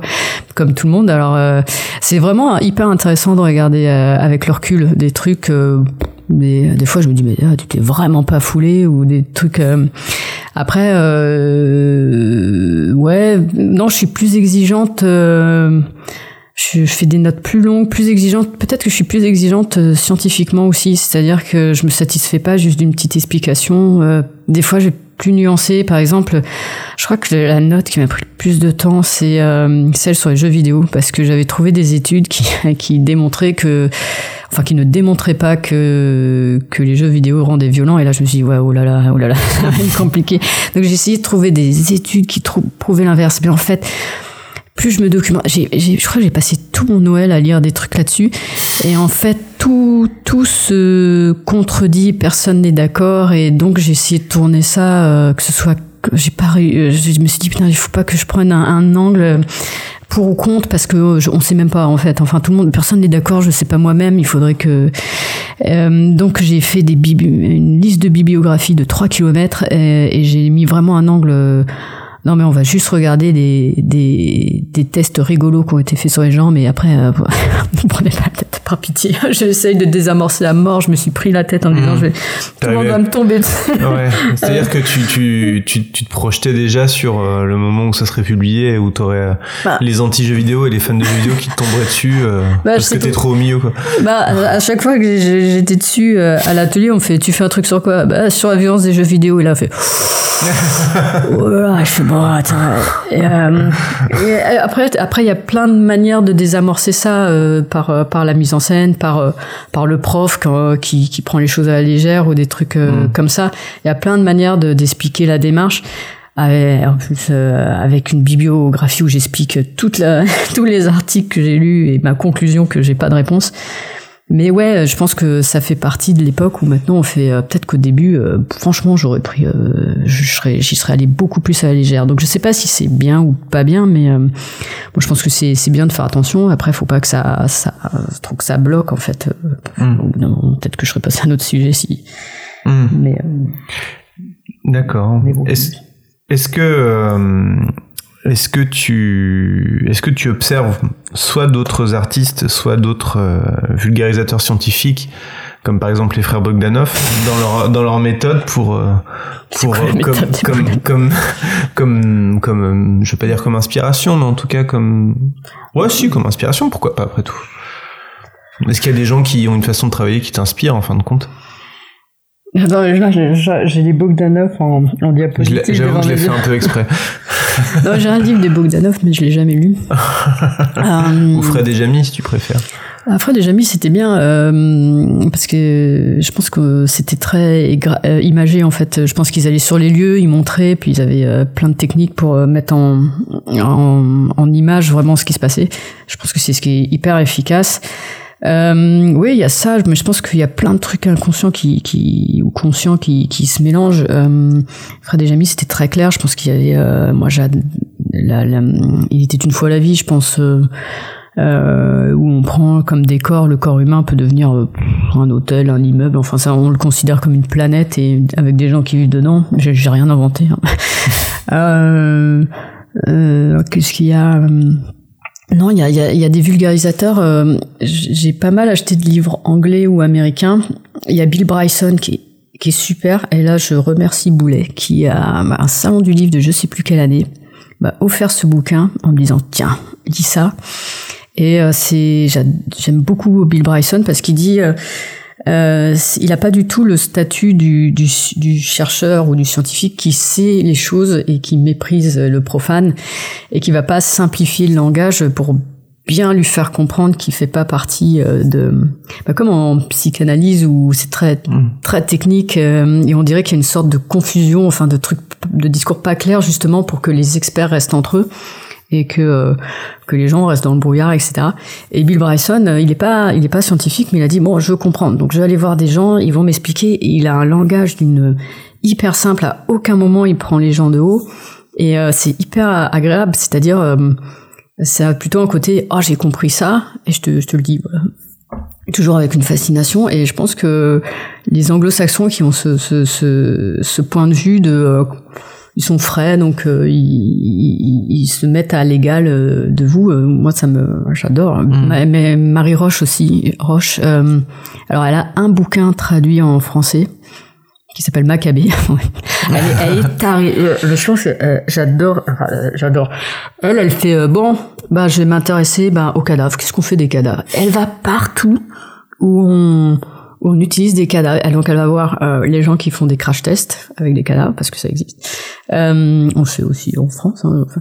Euh, bah, J'ai vu des trucs. Euh, euh, elle, elle, elle est allée à la ferme des cadavres. C'est là où on met des, des Pour faire pousser? Non, on les met dans des lieux dehors, on les met dans des situations comme euh, pendu, enterré, comme on pourrait trouver un. Oh, tu fais la tronche. Oh là. Non, faut pas croire. Mais elle va voir des gens qui, qui, qui interviennent pour- sur les crashs. La ferme, c'est quoi? C'est pour. euh, À la ferme, parce en fait, c'est un- ma curiosité. C'est pour Ah, voir tu comment. connais pas? Non, bah non, les fermes à cadavres, c'est vrai que je. C'est des hum, spécialistes qui vont mettre des corps euh, vraiment dans, dans les mêmes situations que comment on retrouve des, des gens euh, Ouais. dans la nature. Donc c'est c'est- euh, c'est pour la, la médecine légal, euh, donc euh, légiste et euh, D'accord. donc ils, ils les mettent, ils les enterrent, ils les habillent, ils les Mm. mettent, euh, ils les pendent, ils les brûlent, ils les et ils reviennent régulièrement voir comment ça se décompose. C'est quand même le métier le plus, un des métiers les plus improbables dont j'ai jamais Et entendu parler dégueulasse. du coup. Et là, mon entomologiste, des fois, euh, ouais, ouais. qui me racontait que plein d'asticots, beaucoup peuvent déplacer un, un cadavre comme, euh, Ah, comme une planche de surf. Pardon, je suis désolée. Non, non. Donc Marie Roche, elle parle de ça, elle est, elle, elle est, elle est incroyable parce qu'elle, elle, elle y va et elle se retrouve dans des situations, je ne sais pas comment elle fait. Et des fois, elle teste sur elle-même. Donc elle en a fait un sur la sexualité. Elle s'est, elle a, je sais plus si elle a, elle, a pas allé à poil dans un IRM avec son mari, enfin pour tester des trucs. elle a fait un truc sur les astronautes que j'ai beaucoup euh, utilisé qui s'appelle Packing for Mars, Ah, euh, qui, qui m'a permis euh, de comprendre des trucs, etc. Euh, elle en a fait un, je crois qu'elle en a fait un sur les militaires là, des, des voilà. Donc elle est, elle est, elle est complètement barrée et elle se marre surtout. Elle est, elle est en train d'assister à une opération sur une, un visage, elle est morte de rire. des trucs super glauques. Et elle, elle écrit du coup? C'est, Elle, elle écrit. c'est, c'est- d'accord. Elle, c'est- c'en est même un peu et ce- celui qui est en français est assez hallucinant, c'est-à-dire que elle se, elle fait des blagues à des moments où moi-même euh, je serais sous une table, donc euh, elle, est, elle, est, elle est folle. Et du coup, pour pouvoir euh, expliquer dans, tes, dans, dans, dans tout ce que tu fais, que ce soit, euh, enfin, dans tous tes ouvrages, j'ai l'impression, euh, il a fallu que toi-même tu comprennes avant, en fin de compte. C'est, c'est, c'est, c'est, Et oui. c'est juste de dire ça ou pas? Euh, ouais, en fait, euh, mais je me sers pas mal euh, euh, quand je vais dans un labo et que je vais voir quelqu'un qui, qui bosse sur des trucs euh, hallucinants, un spectrographe, euh, machin là. Vraiment, je me dis là, si, si, si je comprends pas, euh, c'est bon signe. Enfin, ça veut dire que c'est à la limite à peu près de ce que la moyenne va pas comprendre non plus. Enfin, je, je suis assez euh, enfin, je suis pas du tout experte, donc euh, quand quand je demande à une personne de me l'expliquer vraiment euh, avec des ronds, euh, à me faire des dessins, euh, euh, c'est euh, moi je considère que c'est euh, comment dire, euh, c'est c'est le moment où, où on va quand même attaquer un truc et que si je comprends pas, ben je euh, c'est le signe que que non je sais pas comment dire, c'est que je suis assez attentive de de là où je perds pied quoi. Et je je me dis que je dois avoir à peu près la- le niveau moyen de, de, de monsieur, madame tout le monde qui a arrêté euh, les, les sciences euh, en terminale. Donc euh, c'est bon signe. Enfin, c'est, euh, je me place pas du tout au-dessus de la, la mêlée. C'est que là, je vais demander des explications plus claires jusqu'à ce que je comprenne, parce que ça, ça va vouloir dire que sinon, je j'y arriverai pas. Quoi. Euh, C'est pas très clair ce que. Non, non, je comprends. Tu veux dire que tu, Mais tu veux dire qu'à partir du moment où ça te paraît imbitable, c'est que C'est que ça- c'est trop loin. C'est que, Ouais, quand que ça va être compliqué tête, de ouais, l'expliquer ouais, de- et, d'en parler. euh, mais après, c'est peut-être que c'est c'est mal expliqué ou que c'est devenu trop Mm. technique. Et quand je commence à être perdu, c'est que je me dis, je veux vraiment ramer euh, en, en BD à l'expliquer. Donc, euh, donc euh, c'est un bon repère. J'ai oublié de te poser cette question tout à l'heure dans la première partie. Euh, tu t'intéresses à la tu t'intéresses à la science depuis quand en fin de compte? Est-ce que tu sais depuis quand tu t'intéresses à la science plus exactement? Mais je pense que dès, euh, dès la, la sixième qu'on a commencé à avoir des cours de sciences, moi j'aimais bien parce que euh, j'aimais bien traîner un peu dehors. Euh, je, j'ai, je voulais être Nicolas Hulot. enfin, je me foutais derrière, euh, au fond du jardin, je déterrais des des plantes et euh, je faisais semblant de bouffer les racines en, en faisant la, la voix off euh, du documentaire. Tiens, Nicolas Hulot, mange ça, c'est c'est bon. Ma famille en mangeait. Ah, non, mais je faisais semblant de manger. C'était l'aventure. Euh, mais en, en sixième, dès qu'on a eu le, des cours de bio, moi j'ai j'ai adoré la salle parce que je trouvais que c'était la moins la plus la plus sympa quoi. Il y avait des aquariums, enfin les- bon, en tout cas non. Là où j'ai commencé, il y avait des aquariums, des vivariums. euh, ça, ça, ça faisait du bien d'être dans une Mm. classe comme ça. Euh, en, géo, en géologie, on allait euh, dans la carrière euh, Ouais. à Metz et puis Et puis on essayait de déterrer des, des, des, des, des fossiles. Et, Mais, euh, mais du coup, t'as quand même pas fait une filière scientifique. non, non, en- non, parce au que lycée. euh, non, parce que je sais même pas. Mais non, mais moi j'étais dans le dans le dans le, le flou total quoi. Je, déjà, j'avais pas confiance en moi, donc je me suis dit. Euh, pour faire S, il faut être un génie. C'est-à-dire, euh, moi j'avais 15 en bossant comme une tarée et je pensais qu'il fallait avoir euh, 18 sans réfléchir pour. Donc je me suis dit, c'est, je suis trop bête en fait, euh, trop idiote. Donc peut-être que j'essaye maintenant de me dire que je suis pas si débile, que je peux comprendre des trucs, euh, que si on doit faire une psychanalyse. euh, euh, Je suis pas, me- je suis pas formé. hein. Je préfère te le dire tout de suite. euh, de, de me prouver que je suis pas, que je peux comprendre des trucs ou des trucs comme ça. D'accord. Mais euh, ouais, il y a une, on est sur de la bonne dévalorisation depuis. Euh, depuis. Euh, mais ouais, mais j'ai- et puis le, le jour on a non mais ça va choquer, mais on a disséqué une grenouille et une blatte. C'était les plus beaux jours de ma vie. ah, je trouve ça hallucinant. Donc ouais, la bio, j'aime bien la bio. Ouais. Ouais. Désolé. Bah, pourquoi pas désolé Non, C'est pas très vegan, mais c'est fascinant. Bah, euh, écoute, on serait pas, j'ai envie de dire, on serait pas en capacité de manger bio, euh, de manger bio et manger vegan maintenant si on n'avait pas disséqué des, Oui, non, mais- non, un mais tas d'êtres vivants avant.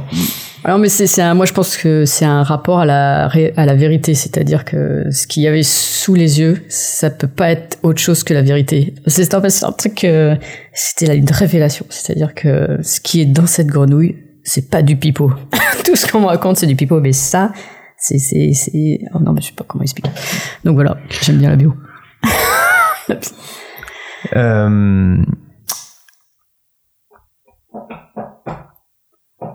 tu passes, euh, tu as besoin de, comment dire, quand tu écris une note de blog, par exemple, Mhm. sur un sujet, euh, je sais pas, j'allais dire les ondes gravitationnelles, mais je sais Oh, pas, putain. t'en as déjà parlé ou pas? Euh, non, j'ai essayé de comprendre, mais je me suis dit que ça allait être dur de faire de l'humour là-dessus. Ouais. Alors, c'est de la physique, chimie, c'est un peu dur. alors, je vais prendre un autre exemple. Les Euh, trous noirs. Quand tu fais une note de blog sur, euh, par exemple, euh, les insectes qui dévorent des cadavres, Mhm. Euh, tu passes combien de temps, euh, combien de pourcents de ton temps à comprendre euh, le processus de, euh, de, de- de- le processus des insectes versus le temps que tu passes à, le- à le- le scénariser et le dessiner? Euh, c'est compliqué parce que je vais faire des, plusieurs choses en même temps. Euh, ben, je dirais que 90% du temps, ça va être de la doc, euh, à essayer de recouper des trucs, euh, à peut-être même avoir un chercheur. Donc, quand c'est un chercheur, c'est peut-être encore mieux parce que j'ai- j'ai j'ai la documentation sous les mains, mais euh, j'essaie de compléter parce que des fois, il parle de quelque chose, il ou elle parle de quelque chose et euh, ça me donne envie de me documenter sur des choses parce que des fois, il, il parle de choses du passé, euh, comme on faisait avant, etc. Euh, là, je dirais, euh, mais en ce moment, je prends encore plus de temps. Je prendrais, je dirais, euh, un- presque un mois de doc euh, de ci, de là. Et après, le dessin, c'est un peu foutraque. Euh, Je commence, je commence à avoir des idées. À, hum, je prends beaucoup de notes. Euh, je fais des dessins en même temps. Et quand je commence à, à trouver une ligne directrice, là, je commence à dessiner directement à la plume en direct. D'accord. Euh, si je rate le dessin, je le refais à côté. Et après, je vais coloriser que ceux qui, que je vais garder. D'accord. Et après, il y a une grosse remise en, en travail euh, sous Photoshop où là, on va, je vais réécrire dix mille fois les textes jusqu'à ce que ça se suive bien, que ça se goupille euh, correctement. Mais j'ai presque envie de dire que la, vraiment, la, la fabrication dans le sens dessin, mise en couleur, ça représente euh, mais, mais, mais, mais même pas 10% du temps en fait. D'accord. Tout, tout se passe avant, en fin de compte. Tout, tout se passe dans le récit en fait, pas, pas dans le. Bon, je pense que ça se voit, mais c'est pas. Euh, c'est vraiment de la construction du tri d'informations, de la du choix, du euh, ce qu'on raconte, comment on rebondit sur les trucs. Et mais là, une fois qu'on a tout ça, c'est faire le dessin n'est pas très long en fait. Mhm. Euh, c'est- après, on remet dans l'ordre, on re- rebouge les trucs euh, du montage en fait. Mais euh, je pense qu'il vaut mieux passer plus de temps au scénario et après le, le dessin sert le scénario. D'accord. L'intérêt d'étudier les insectes nécrophages, c'est de pouvoir dater la mort. Les premières à débarquer sur un cadavre sont les mouches bien nommées Califara vomitoria. Si vous en trouvez, c'est que vous êtes sur un macabre bien frais. J'ai pondu 800 œufs sans péridurale.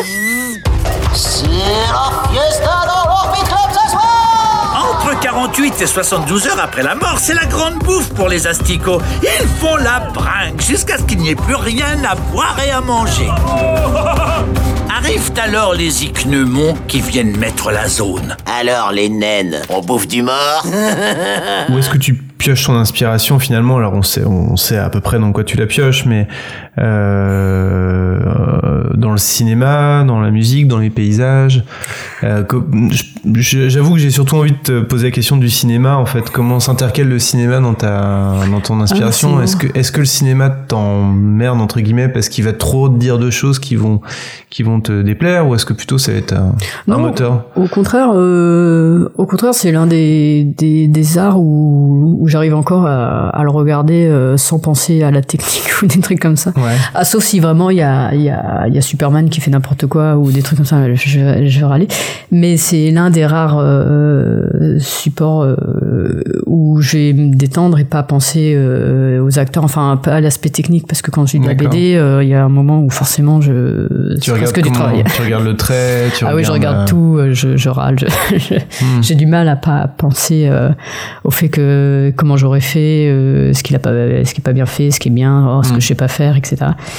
Et le cinéma, ce qui est drôle, c'est que euh, je, oui, il y a des références, vraiment des grosses références. C'est un super euh, support après pour pour euh, vraiment les, les grosses refs euh, pour après parler de choses scientifiques par exemple à Star Wars c'est un puits sans fond de, de trucs Euh, de, de, de- ah oui, de, tu veux dire de, ouais, discussion, euh, du genre euh, le, le sabre laser et ce genre de choses. tout le monde connaît, euh, même les, les enfants, les petits, les grands, c'est transgénérationnel, donc euh, c'est un super support euh, pour ça. Les, les Jurassic Park, et, etc. C'est quand vous devez euh, faire une note de blog sur des, de la génétique et que Enfin voilà, un, un outil génétique qui a, qui a un nom improbable comme CRISPR-Cas9, comment vous, vous vous en faites entrer les, les gens dedans quoi? Si donc si vous utilisez des références qu'ils connaissent, ça, ça va ça va les intéresser.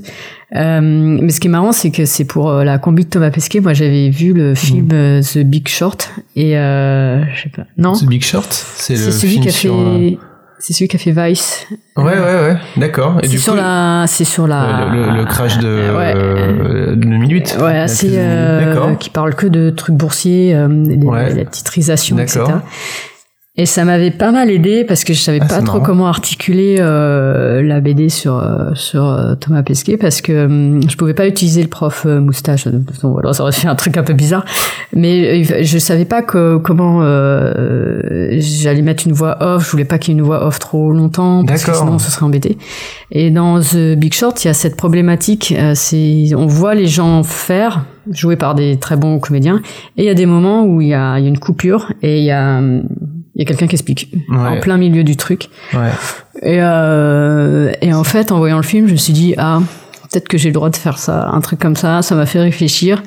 Et c'est un peu comme ça que, que j'ai un peu fait euh, euh, la BD sur, euh, sur Pesquet, parce qu'il y a des moments où il y a de la voix off, et euh, ça me faisait un peu peur qu'elle qu'elle en- qu'elle endorme un peu ce que vous lisez et puis voilà et entrecoupé de moments où on les voit vraiment faire qui sont dans dans l'action directe plutôt que D'accord. et, et voilà et, D'accord.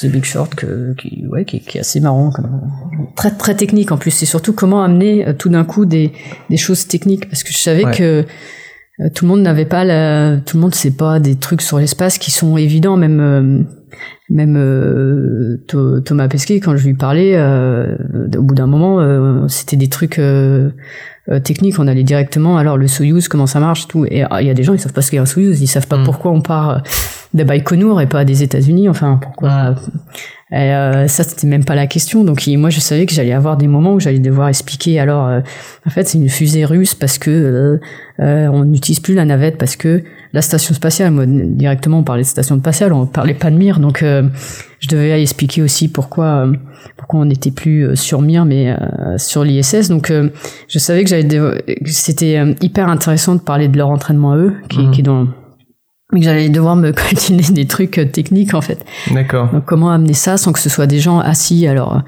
à un bureau en train de dire avec des bulles de 400 km qui, qui parlent de ça. C'est parce que ouais, c'est c'est ce que ce que j'ai vécu des discussions de deux heures euh, sur des sujets. Quand, tu étais euh, avec Thomas Pesquet ou quand tu étais dans les, quand tu le suivais dans ses, euh, dans sa préparation et tout ça, notamment? Ah, il y avait des, des entraînements où là, c'est, c'est, enfin, vous voyez des, des gens euh, s'entraîner sur des simulateurs ou des trucs comme ça. Donc là, Ouais. c'est, c'est intéressant. Vous comprenez rien à ce qu'ils se disent. Mais après, c'était aussi des discussions techniques. J'ai eu des discussions à Cologne de pendant une heure où il me dit alors ça, le, il m'expliquait avec une orange et une poire. euh. alors le Soyuz, euh, alors, le Soyuz, c'était une, une capsule Nespresso. Ça marchait super bien, c'est la même forme. Et euh, là, il, dit- il a même dessiné sur sa pomme et tout. C'était hyper clair à me montrer des PDF. Et moi, à ce moment-là, je me suis dit, ok, on est assis euh, depuis une heure. Il est hors de question que tu te dessines à lui à- assise, assis, pardon, nous deux assis, et avec euh, des, des bulles. euh, tu vas devoir tout remettre ça en scène, tout ce qu'il te raconte et tout. Et euh, c'était ma, ma hantise à ce moment-là. Mm. Je dis, ah, il faut surtout pas. Tu n'as pas le droit de le dessiner assis à son bureau, quoi. Tu, tu, c'est nul. donc, euh, donc, voilà. donc t'as trouvé des moyens, euh, du coup. Bah, pour, euh, euh, The Big Short, euh, bon, il, il parle beaucoup sur ce sujet-là, Ouais. euh, mais il y a des astuces qui, qui m'ont aidé à. hum, Ça fait du bien de voir des gens qui font. euh, vous osez pas faire des trucs et vous voyez que ça passe. D'accord. euh, t'as pensé quoi de First Man, du coup? Ah bah euh, j'ai bien aimé alors que j'avais détesté La La Land. Mais allez ça c'est 10. Moi Non c'est pas le même genre. Ah. Même chemin. mais c'est euh, Parce que First Man, c'est un peu le, dans la combi de Neil Armstrong, quand même. Euh, oui. Euh, moi, c'est peut-être moins sentimental, intimiste quand même. Euh, non, ce que moi, ce que j'ai bien aimé là-dedans, c'est qu'on ressent bien les, le côté euh, Camelot, le bruit, le son. Euh, ça vibre de partout. On sent bien que les, les gars, ils partaient dans dans des grandes boîtes de conserve. Après. euh, après, je pense qu'il s'est, bah, ce qui s'est basé sur des euh, anecdotes, euh, des vraies histoires. Mm. Après à la fin, mince, je vais spoiler. Je me suis Ouais, on demandé, s'en fout, vas-y. je me suis demandé comment, avec en descendant une échelle, avec les gros gants qu'il avait, où est-ce qu'il a mis ce petit bracelet Je crois qu'il y a, il y a controverse sur l'histoire du bracelet, si j'ai bien compris. Probablement, hein. mais surtout. Est-ce qu'il a une petite poche pour le mettre quelque part C'est le premier truc que je suis allé chercher sur internet après le Et film. comment il est allé euh, chercher L'histoire du bracelet. Apparemment, il y a quand même. Comment il allait le chercher avec ses gros pas, doigts dans sa petite poche euh. T'as envoyé un texto à, à Thomas Pesquet pour lui demander si c'était vrai, euh, si c'était possible. ou- Ah non, ah, moi faudrait. En tout cas, j'ai lu que j'ai lu non, mais que. faut que j'arrête de chercher la petite bête. Surtout, c'est la poésie. Non, alors Non, non, mais attends, moi je suis, euh, moi je j'ai pas du tout le même, euh, je suis à des années-lumière de ton niveau de connaissance sur sur ces sujets-là, et ça m'a choqué. La, Ah. la, le, le bracelet, je me suis dit euh, non, mais c'est bizarre ça quand même. Oh, et du coup, tout de suite en sortant du ciné, je suis allé chercher sur Il internet. Un petit mousqueton, peut-être. euh, un Scooby-Doo, tu sais pas. Et puis même, euh, je trouvais que c'était bon, bref, c'était étonnant. Et je et donc effectivement, il y a il y a il y a il y a débat et voilà. Mais Mais c'est pas grave. en tout cas, euh, Je pense que c'est- bref. Bon, je digresse complètement, mais c'est un film. En tout cas, j'avais envie de te poser la question de ce film parce que je trouve que c'est un film qui avait quand même, euh, qui, qui- moi, c'est un film qui m'a personnellement euh, euh, vachement euh, contribué à me réembarquer dans mon attrait euh, avec ta, avec ta BD sur euh, bah, la question de l'exploration spatiale d'un point de vue humain. Hum. Je trouve ça passionnant en fait. Et, et du coup, ça, c'est une, il y a beaucoup de science dans la combi de Thomas. Mhm. Enfin, pas dans la combi, mais enfin si dans la combi, mais dans ton livre. Mais il y a aussi beaucoup d'humains peut-être aussi quand même par rapport à, c'est le format long aussi qui t'a amené vers ça, j'imagine. Bah, et puis c'est d'avoir euh, pu rencontrer la, la personne. En fait, vous avez quand même. euh, on- alors, j'ai pas pu rencontrer tous les, les astronautes non plus, mais c'est des gens qui ont des problématiques. euh, en fait, quand on commence à suivre, euh, on se rend compte qu'ils ont des problématiques euh, terriblement humaines euh, qui payent euh, qui payent le loyer pendant que vous êtes six mois là-haut. euh, donc, il faut prévenir, faut prévenir le- la copropriété ou des trucs comme ça. Et euh, en fait, euh, c'est comment dire il, il y a un côté c'est sûr moi j'avais lu l'étoffe des héros avant lu Marie Roche j'avais lu aussi le, la biographie de Macmillan euh, Et lui, il dit, euh, il dit, euh, il y a vraiment un côté euh, étoffe. Vraiment, on est des tough guys. Euh, pour, on- ils vont, ils- il y a un côté un peu, euh, un passage un peu vulgaire. brûlée. Hein Tu veux un côté tête brûlée, tu veux Ouais, dire il y a un passage un peu vulgaire dans la BD où en gros, il est, il dit qu'il est prêt à se couper une couille pour y aller. Ouais. Et ben, c'est, je l'ai pris Ouais. à Macmillan qui euh, a eu un entretien, euh, un entretien euh, psychologique euh, pour passer. Et le, le psy lui dit euh, qu'est-ce que vous mettriez sur votre tombe? Il fait euh, un père aimant, etc. Merveilleux, un père formidable, un mari formidable. Et là, il se dit mais en fait, je suis vraiment dégueulasse. C'est-à-dire que je pourrais vendre ma femme pour aller dans l'espace. Et c'est dur de, de... après je pense qu'ils sont tous des personnalités euh, différentes. Il y a la, il y a, des militaires donc c'est plus euh, c'est autre chose.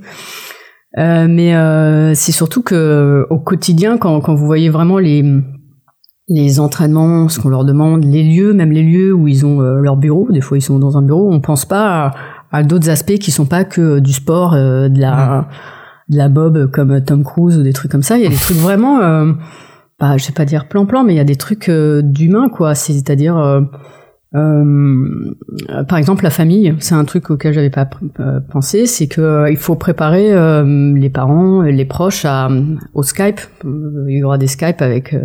Euh, et donc il y a des il y a des gens qui qui accompagnent les familles pour leur expliquer comment marchent les Skype, comment mm, fonctionne un comment se passe un décollage parce que il y a des il y a des il y a des il y a des conjoints des conjointes qui regardent la fusée et à un moment ils, ils disent euh, ils croient qu'elle a explosé quoi parce qu'il y a différents moments des étages Ah qui ouais. claquent et donc il y a toujours un, un astronaute qui qui, qui essaye de, de, de leur expliquer ce qui se passe pendant pendant les collages et et vous imaginez, vous êtes astronaute, vous voyez ça toute votre vie, mais vous avez un enfant de 5 ans qui sait pas ce qui va vous arriver, qui va assister à un décollage à, à 5 heures du mat à Baïkonour en plein hiver, il fait moins 23. Comment vous l'expliquez euh, Papa va dans va au ciel, va monter parce qu'on dirait ça hein, vraiment, on- il monte au ciel quoi. Papa monte au ciel ou maman euh, il part pendant 6 mois dans dans moi j'ai 5 ans, je me dis mais euh, déjà adulte, j'étais comme ça, euh, j'ai vu un décollage, j'ai fait mais qu'est-ce qui se passe?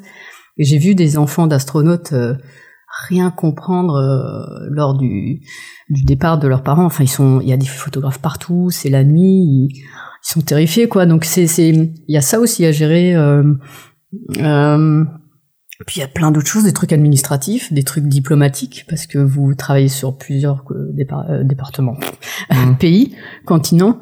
Et euh, mais je pense que c'est pas et moi j'avais demandé à, Thomas ce qu'il voulait qu'on qu'on dise de, du- de son métier. Lui il disait bah, que c'est pas forcément euh, fun tout le temps que c'est pas forcément facile tout le temps parce que ça euh, je trouve que ça dévalorise enfin pas dévalorise mais je trouve que ça ça amoindrit presque leur métier de montrer que c'est genre c'est des super héros quand moi je euh, si c'est des super héros alors c'est facile pour eux mais justement s'ils sont humains euh, c'est beaucoup plus intéressant. Enfin euh, je vois, j'imagine qu'il y a plein de gamins qui vont regarder euh, des astronautes faire des trucs ou des petites filles aussi regarder des, des femmes faire des choses. Et je pense que c'est important les modèles comme ça, mais s'ils sont trop parfaits, moi je me, je me dis bah j'y arriverai jamais. Tandis que si on montre qu'il y a un humain derrière qui des fois, euh, bah, comme tout le monde euh, est fatigué, comme tout le monde des fois il a envie de craquer. Moi, je les trouve plus attachants en fait. Et c'est la, c'est la réalité. Des fois, il y a des trucs qui les saoulent. Il y a des fois, il y a Jusqu'au lavement. Ouais, bon, ça, c'est, euh, je suis même pas sûr que ce soit plus chiant. euh, je, je pense qu'il y a des trucs euh, beaucoup plus euh, relous. euh, voilà. Non, jusqu'au. euh, Non, vous avez des expériences. euh, vous êtes un véritable cobaye aussi. Il faut Ouais. être extrêmement. Euh, on s'imagine. euh, il faut, faut être très très patient, quoi. Il y a. Mm. euh, j'ai vu des- J'ai vu des tests médicaux, c'était parti pour trois heures d'électrocution des cuisses, quoi. Donc, euh, Mm. donc Mm. enfin peut-être pas trois heures. Si, si, ça me durait quand même longtemps. Donc c'est, vous, vous êtes, vous êtes entouré de médecins qui, qui ne s'occupent que de votre corps, quoi. Donc euh, faut Mm. être. euh, Moi, j'ai déjà été cobaye pour un truc. C'est au début c'est rigolo, mais au bout d'une heure, c'est vraiment euh, hmm. pénible. Donc c'est c'est c'est c'est c'est des trucs comme ça aussi. Euh, bon, écoute, euh, je t'ai déjà posé plein de questions et je t'ai pas encore parlé de- du passage à l'animation de Tu mourras moins bête. Euh, du coup, c'était un retour aux sources pour toi de travailler sur l'animation de Tu mourras moins bête ou c'était je sais pas quel est ton quel est ton degré de- d'implication dans le dans le quotidien de la de la production de- du dessin animé?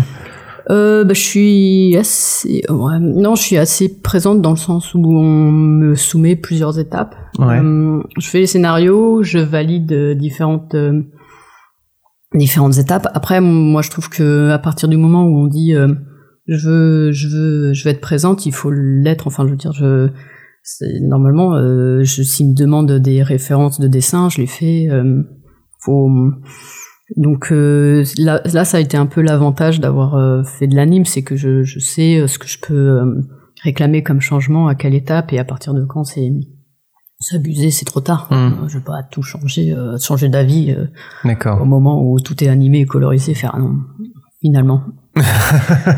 On va changer tout le décor et euh, ça se passera dans l'espace. Non, mais c'est vrai que c'est un truc près de l'os, comme on dit. C'est-à-dire que je suis assez.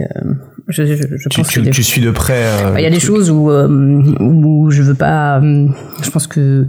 Oui, il y a des trucs où des fois je fais ah non, faut garder ça parce que c'est c'est ça qui est rigolo ou des trucs comme Mhm. ça. Mais mais après c'est un autre format, c'est c'est une adaptation, c'est c'est trois minutes donc. Euh, faut aussi réussir à. Ce qui est dur, c'est vraiment le timing. C'est tenir dans le timing pour qu'il y ait un bon rythme, sans perdre des infos. Et on est sur de l'info scientifique, donc il suffit de retirer euh, un mot, un et, un mais, un cependant, et ça- ça n'a pas le même sens. Et c'est ça qui est vraiment pas facile. T'as pas de problème avec euh, la communauté scientifique euh, dans les lecteurs ou les spectateurs hein, Personne t'écrit en disant ouais n'importe quoi. Euh, bah des fois je fais des erreurs en et dans les commentaires euh, bah je reconnais quand je me suis planté. Des fois euh, il y a des gens qui disent euh, que je fais des erreurs mais aussi ils en font. C'est-à-dire que c'est intéressant parce qu'il y en a qui décrètent des choses et et ça m'est arrivé de demander euh, confirmation à un scientifique, il fait bah non, il dit n'importe quoi. Donc faut, faut faire attention aussi. Des fois, vous vous faites engueuler alors que Mm. la personne ne sait pas plus que vous.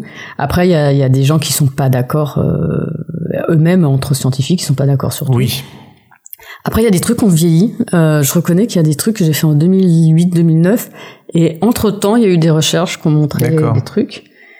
Euh, L'entomologiste euh, à Lille, euh, il m'a corrigé un truc que j'avais fait avant et j'ai fait bon bah alors en fait des fois le spécialiste vient me voir après en me disant oh bah fallait venir me voir. Bah, alors bah, ouais, bah, ouais, parce que vous connaissez pas donc euh, donc euh, après euh, on a corrigé. Non mais sinon euh, peut-être qu'il y a il y a un, il y a un Tumblr qui, qui, qui est dédié à m'insulter mais je je sais pas. Non Ah, mais pas ma connaissance, non des, mais- des c'est plutôt relever des erreurs ou euh, Mhm. ou des gens qui sont pas d'accord ou des fois parce que je me suis planté tout simplement. Mais- Fina- finalement, euh, c'est- drôle parce que moi qui conduis des recherches scientifiques sur la, la carrière de Michel Sardou, qu'est-ce que je déguste? Euh, quand, quand euh, je dis que le synthé avait pas chauffé sur la plage arrière mais qu'il était mal réglé euh, pour faire le son du lac des Connemara. Ah, par contre, si à un moment je me suis moqué de Gandalf ou de Frodon, là ça rigole plus. Euh, C'est vrai Ça dépend des T'as eu, sujets. des, t'as eu des, t'as eu des backlash parce que tu t'es moqué de, du Seigneur des Anneaux Euh, au bout d'un moment, c'est- oui, mais bon, c'était tellement absurde que je pense qu'il y a un niveau de, de, de- Oui. Oui, mais je pense que ça touche à, à de l'expertise. Euh, mais Bon, comme quoi, les- peut-être que la communauté scientifique est plus, plus ouverte ou euh, peut-être qu'elle sur dit pas du tout, qu'elle trouve ça tellement débile qu'elle euh, qu'elle perd pas son temps à regarder cette BD. Mais je pense qu'il y a, il y a ça aussi. hein. Il y en a, il y a- et je pense que ceux qui, qui détestent euh, ne, ne, ne prennent pas le, n'ont même pas envie de regarder. Bah moi, c'est ce que je dis aux gens souvent. hein. Si vous êtes, euh, si, si, si, si, si ça vous hérisse le poil de lire, euh, d'écouter un podcast sur, sur Michel Sardou par des gens qui connaissent moins que vous, mais, bah, ne l'écoutez pas. Bah, après, le truc, c'est que le, le synthé, sauf si c'est une énorme erreur, mais tout le podcast n'est pas une- un podcast sur le synthé, donc il y a aussi un moment où... Oui, oui. mais- Et puis c'est surtout que, comme dans la communauté scientifique, dans la communauté des historiens de, des lacs du Connemara, il y a aussi des- il y a différentes versions. Michel Sardou lui-même se contredit parfois, donc euh, débat. D'accord. Ah. bref. Alors, on fait quoi alors dans ce moment On fait quoi? Bah, On s'excuse? On dit, euh, on dit, euh, on dit, il y a plusieurs versions. D'abord, Ok, de toute façon, il y a que Michel qui s'aime. d'accord. Et, et très probablement, il s'en fout. Ok. Très, très, très probablement, même. Donc ils ça ils n'intéresse que vous. Ah, Voilà. D'accord. Euh, Je, je pense que j'ai dû euh, non, arracher les yeux de certains spécialistes de fusées, par exemple. Enfin, moi, quand je dessine une fusée, on dirait une sorte de, de, de, de robinet euh, déformé. Mais je pense que ceux qui aiment vraiment les, les, les fusées, comme elles sont faites à la, à la Jean Graton, euh, qui vont compter le nombre de boulons, euh, ça, ils ont tellement les yeux qui saignent qu'ils regardent pas. Donc, euh, ouais, voilà. Enfin, c'est- c'est- je pense que c'est, ça dépend ce que les gens cherchent. Si, si- Bon voilà, c'était une aparté qui n'a pas son. on, peut on peut couper au montage. On verra, on verra. C'est l'heure de l'apéro, donc. Euh, écoute, j'ai plus beaucoup de questions. Euh, T'as envie de faire plus d'animation du coup de, T'as envie de faire plus d'animation de, Bah, d'autres- euh, d'autres formats? Avec euh, ma, ma moitié, on essaye avec Pierre, on essaye de monter un, un long métrage, mais ça c'est comme euh, il y a le mot long dans métrage et monter ça est long aussi. Ouais, Euh, Adapté de, de panique organique. d'accord. Euh, sinon, euh, non, parce que c'est un support quand même hyper intéressant. Il y a pas mal de possibilités, mais c'est un autre rythme que la BD. La BD, j'ai moins de personnes à convaincre. C'est pas le même, euh, Hmm. c'est pas le même, euh, comment dire, pas, pas le même marché. Enfin, Ouais, et peut-être pas le même rôle non plus finalement. Euh, le rôle de Bah, c'est-à-dire que j'imagine que quand tu dois diriger euh, la Oui. création d'un long métrage, tu, Oui, tu rentres dans une logique de manager des voilà, gens, on passe, etc. euh, on passe d'un métier euh, de moine copiste à un métier ouvert sur la personne. Mais euh, ouais, voilà. Ou après euh, de la BD, peut-être euh, euh, plus plus fiction. Je je sais je sais pas trop encore. euh, mais euh, Tu, tu, tu vas continuer de parler de science dans la BD euh, ah ouais, alors ça, alors ça c'est mon, mon grand débat euh, interne. C'est euh, souvent je me dis soit je change, euh, je teste des choses et je vais me planter euh, et on va dire ah là là elle sait pas le faire. Soit euh, je continue ce que je fais et on va me dire que je me renouvelle pas. Euh, en même temps, je suis en train de regarder l'énorme cookie qui est en face de moi et je me dis, euh, est-ce qu'un boulanger doit faire autre chose que ce que ce qu'il sait bien faire? Enfin, je veux dire, si vous faites bien les cookies, peut-être que vous vous lancez pas dans du flan. Enfin, je sais pas comment ça marche. Et ça, c'est le non, c'est c'est c'est la la la le, le- le- ouais, est-ce qu'il faut faut prendre des risques en fait, euh, faut tenter des trucs. euh, voilà, donc c'est c'est ce que c'est à ce à quoi je pense des fois à 4 heures du mat quand j'ouvre mes yeux, je regarde le plafond. Mes problématiques d'artiste. Donc on le saura dans quelques mois. Merde. D'accord. On aura la réponse. Bah non, voilà. mais, bah non, mais on le saura, on le saura en fonction de tes prochains oui, travaux. Oui, oui, oui. Est-ce qu'elle a fait du flan ou... Est-ce que c'est un flan ou est-ce que c'est un cookie que nous avons sous les yeux? Mais alors, euh, ce que tu as dit sur le- The Big Short, ça m'a complètement euh, euh, mind, mind blown, comme on dit, parce que c'est vrai que c'est un domaine, euh, c'est un domaine qui a. J'ai l'impression que la- le domaine, les mécanismes financiers ont l'air encore plus complexes que plein de trucs. euh, Au cinéma? non, de manière Ah. générale, je veux dire, Ah. c'est- c'est tellement complexe les, Ah, mais là, on est dans- les, les mécanismes financiers. Ah oui, là, là, on est dans du haut niveau, on est dans le Ouais. dans la finance hyper abstraite Ouais. avec les. Mais c'est hyper intéressant, c'est-à-dire que c'est c'est c'est ça où c'est euh, c'est fascinant, c'est que euh, ça rejoint ce que j'avais fait avec les pinsons Charlot, c'est ce qui Oui. essayait de m'expliquer avec euh, la- les riches, c'est que euh, c'est pas il y a une différence entre avoir de l'argent et être riche, c'est-à-dire avoir les compétences pour comprendre ce qui se passe dans un domaine. Nous on est on est à ras de la terre, mais tout ce qui est euh, vous voyez, quand les Bernard Tapie euh, plantent des boîtes et en rachètent, etc., et qui, quand vous avez appris euh, dès votre euh, à, à gérer euh, tout ce qui est euh, de monter des boîtes pour euh, dévier de l'argent ou des trucs comme ça, euh, enfin moi j'ai déjà du mal à comprendre mon papier de lire sec, quoi. et quand vous avez ces, ces règles du jeu là, qui n'est pas accessible à la plupart des gens, c'est comme un écosystème où eux ils moi, je les vois comme des poissons qui, dont l'aquarium est fait pour eux, en fait. Et, Mm. euh, et d'autres essayent de respirer dedans, mais ils ont. Et, euh, et la, la, la, la, la finance, c'est typiquement ça. C'est un truc euh, déconnecté de l'économie réelle, avec des gens qui ne produisent rien, qui, enfin, toi, tu fabriques des trucs. euh, Enfin, je veux dire, eux, rien. Ils spéculent sur des trucs qu'ont fait les autres, et, euh, et c'est hallucinant. Et euh, ils vont faire des bulles qui vont avoir, par contre, un énorme impact sur la vie des gens, euh, mais juste, juste en, en en, en manipulant des choses euh, finalement abstraites, de l'argent qui n'existe pas, etc. Par contre, dans la vie réelle, euh, quand vous, ça, ça a des répercussions euh, catastrophiques. hmm. D'ailleurs, on prévoit une crise 2018 catastrophique, 19 bientôt, pire que 2008, voilà. Bon, vous l'aurez entendu ici en premier.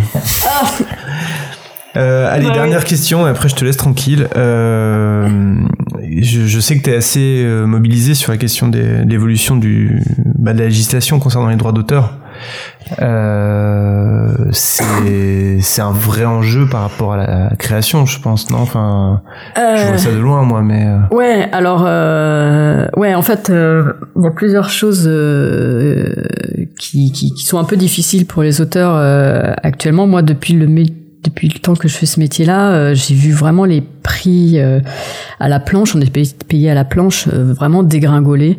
Moi, quand j'ai commencé, les planches étaient à 350 euros. Euh, maintenant, elles sont à 100, 150 euros, on est content. Euh, euh, mais c'est même pas pour les albums. Ça, les albums, on compte même pas à la planche. On fait un forfait. Donc, euh, euh, enfin, il y a, y a plusieurs choses. Il y a déjà euh, la rémunération. C'est très dur de se faire euh, rémunérer correctement. Alors, y a- moi, je pense que c'est parce qu'on est isolé, on a du mal à trouver les informations. Moi, ce qui m'avait aidé, c'est d'aller au, au SNAC, qui est le syndicat euh, des auteurs de BD. Donc, s'il y a des jeunes auteurs qui, qui m'écoutent, euh, euh, donc déjà avoir des conseils euh, parce qu'il y a un rapport de force qui est pas du tout euh, égal. Vous, vous avez travaillé énormément, vous, vous êtes un peu fébrile. euh, Quand enfin quelqu'un accepte euh, votre votre manuscrit ou votre travail, vous êtes un peu euh, si en plus vous avez un loyer à payer, bon, vous êtes dans un rapport de force euh, vraiment pas égal. Euh, et euh, d'ailleurs, il y a, y a un podcast qui en parle très bien de ça. Comment ça C'est euh, Splash. euh, Splash. Splash. D'accord. Un spécial. euh, Est-ce que les auteurs sont destinés, destinés à rester pauvres Je sais pas. Je sais plus le, le titre. Ok. Ah, Je savais que vous avez fait Et ça. il explique très bien Super, euh, ok. tout ça, ce que j'aurais pas le temps de vous expliquer, mais comment comment est rémunéré un livre, comment est rémunéré un, un auteur. Il y a il y a des auteurs qui expliquent très bien ça. Et euh, d'un autre, ça c'est pour la rémunération. Puis là, euh, le problème c'est aussi euh, la réforme euh, de la sécurité sociale que, que le gouvernement fait à la truelle. C'est-à-dire qu'il y a des particularités dans notre métier euh, qui ne sont absolument pas prises en compte. Euh, c'est c'est hallucinant. Et je pense qu'ils n'ont n'ont aucune envie de, de voir les choses dans, dans la subtilité. Mais là, il y a ce qui fait qu'il y a des, des manquements incroyables, qui fait que là, euh, si, si la loi passe, on va se retrouver avec euh, du, euh, du 17% euh, de, de, de nos revenus pour, pour, euh, pour la sécurité sociale. J'avais même pris des notes, tu vois, c'est- Ah. même peut-être 16, 17, 23%, enfin, Hmm. à l'horizon euh, de 2020. Euh, et avec en plus, quand vous avez ça à payer, alors que en sachant qu'il y a presque entre 40 et 50% des, des auteurs qui sont en dessous du SMIC, c'est juste, euh, je pense que la moitié va, pourra pas, pas, pas tenir en fait. Donc euh, et ça et ça si si si vous voulez des infos parce que moi c'est là-dessus que je me documente c'est euh, la ligue des auteurs. Euh, et parce que moi sais c'est tellement technique que euh, moi il faut que je relise trois fois chaque article. Donc voilà c'est euh, c'est sur ces points-là que qu'on essaye d'agir donc voilà on parlait d'un métier euh, un peu où je n'arrive pas du tout à me projeter si, si je pouvais euh, gagner ma vie. Moi, je fais encore partie des auteurs qui qui sont vraiment pas les plus à plaindre, mais euh, je trouve que pour les jeunes auteurs, c'est c'est vraiment euh, difficile. En plus, euh, en plus, ils, se, euh, ils font des emprunts pour pour faire des écoles. Enfin voilà, je sais pas du tout ce que ça va donner à l'avenir.